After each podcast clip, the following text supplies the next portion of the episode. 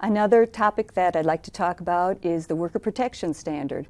The primary goal is to reduce pesticide exposures to handlers. These are the applicators and the mixers and loaders, those who really have a higher risk of exposure to pesticides, especially concentrated pesticides.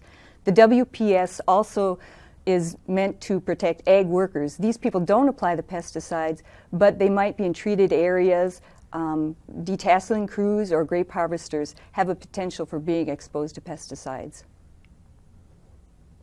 So the worker protection standard applies to ag pesticides, and these are the restricted use pesticides and the general use pesticides.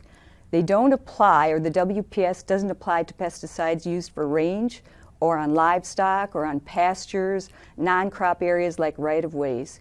And you can tell if uh, the WPS applies if you can find this agricultural use requirements box on the label. So, this is an example of what one would look like.